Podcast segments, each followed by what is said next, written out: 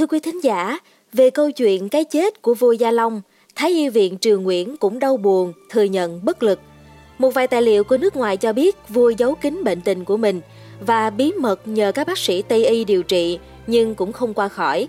Hiện nay, các chuyên gia Đông Y đã nghiên cứu và đưa ra chẩn đoán về nguyên nhân cái chết của vua Gia Long lúc đương tuổi 58. Trong số podcast thuộc kỳ phát sóng Bí ẩn nghìn thu Thiên Thọ Lăng ngày hôm nay, mời quý thính giả cùng tìm hiểu câu chuyện về cái chết của vị vua xuất thân là võ tướng này quý vị nhé.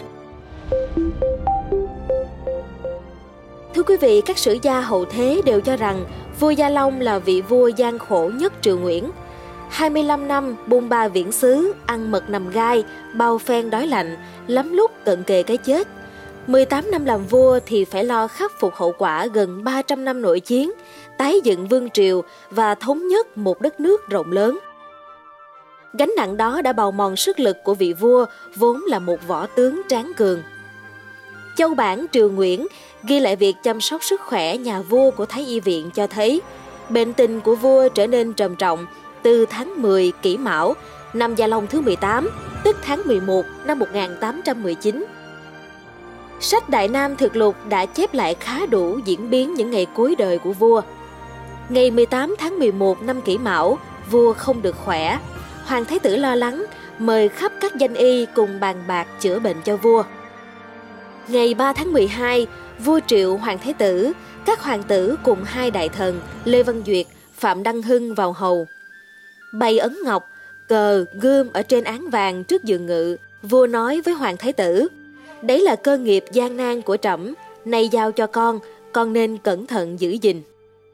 Vua lại dụ rằng: "Nay việc lớn của thiên hạ đã định rồi, ta cũng sắp chết, không nói gì, chỉ có một việc là ngày sau phải cẩn thận, chớ nên gây hấn ngoài biên."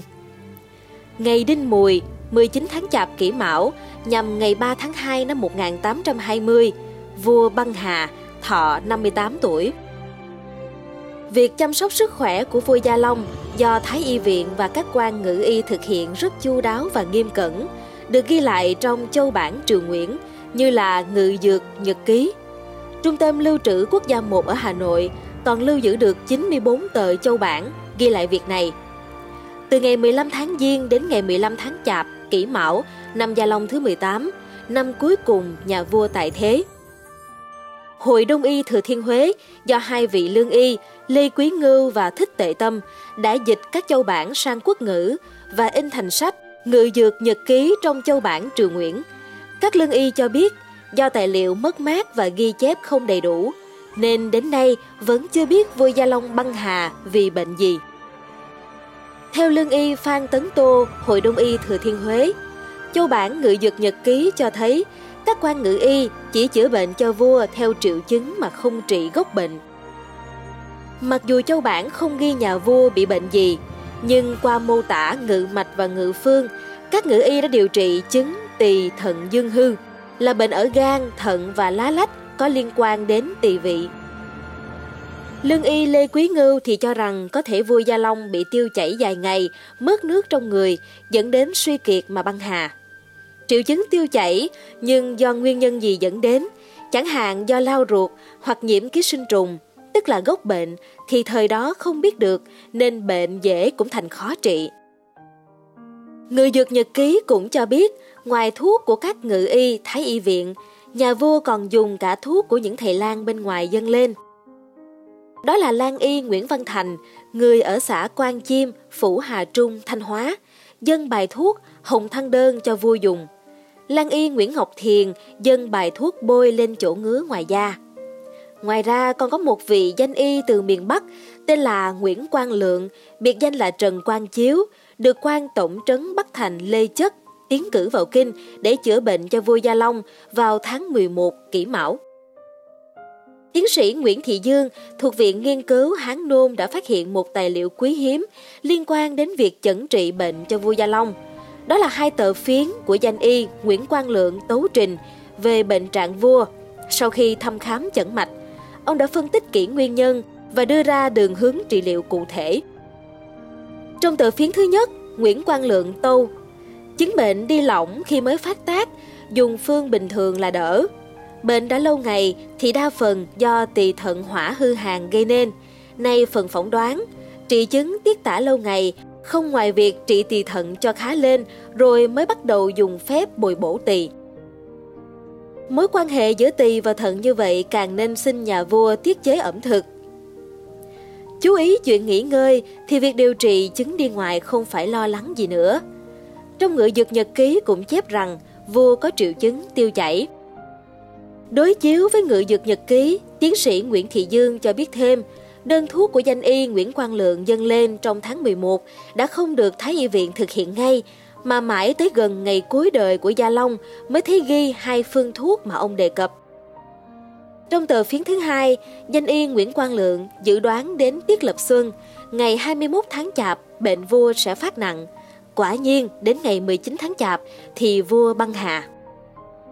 Sau khi vua qua đời, các quan ngự y gồm chính ngự y Nguyễn Tiến Hậu, phó ngự y Đoàn Đức Hoảng và ngay cả cai bại doanh Quảng Đức là Trần Vân Đại vào hầu thuốc đều bị bắt giam vào ngục. Nhưng danh y Nguyễn Quang Lượng được miễn tội. Trong khi đó, một số tài liệu của phương Tây thì cho rằng vua Gia Long cố giấu bệnh tình của mình. Sử gia Wynne Gadkar-Wilcox, Đại học Western Connecticut State, Mỹ, trong cuốn Việt Nam và phương Tây, cách tiếp cận mới, nhà xuất bản Đại học Cornell 2010, tiết lộ rằng vua Gia Long đã bí mật triệu bác sĩ Trélat của tàu buôn Henry, Pháp vào cung để điều trị bệnh cho mình. Lúc đó, Trélat đang mang theo một kỹ thuật y học mới của phương Tây về tiêm phòng bệnh đậu mùa.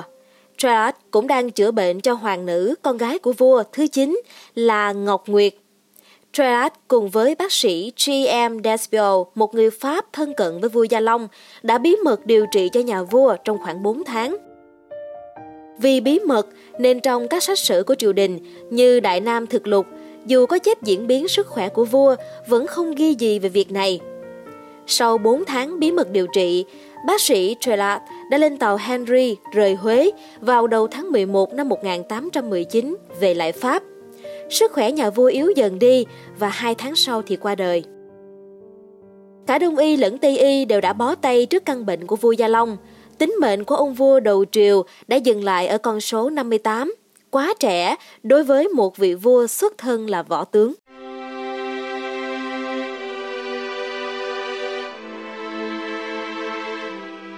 Thưa quý thính giả, mong là số podcast ngày hôm nay đã mang đến cho quý vị câu chuyện giải mã bí ẩn về cái chết của vua Gia Long. Số podcast tiếp theo trong kỳ phát sóng Bí ẩn nghìn thu Thiên Thọ Lăng lần này, chúng tôi sẽ mang đến cho quý thính giả câu chuyện về ngôi nhà đặc biệt của vua Gia Long và Thừa Thiên Cao Hoàng hậu. Xin mời quý thính giả cùng đón nghe. Còn bây giờ, xin chào tạm biệt và hẹn gặp lại.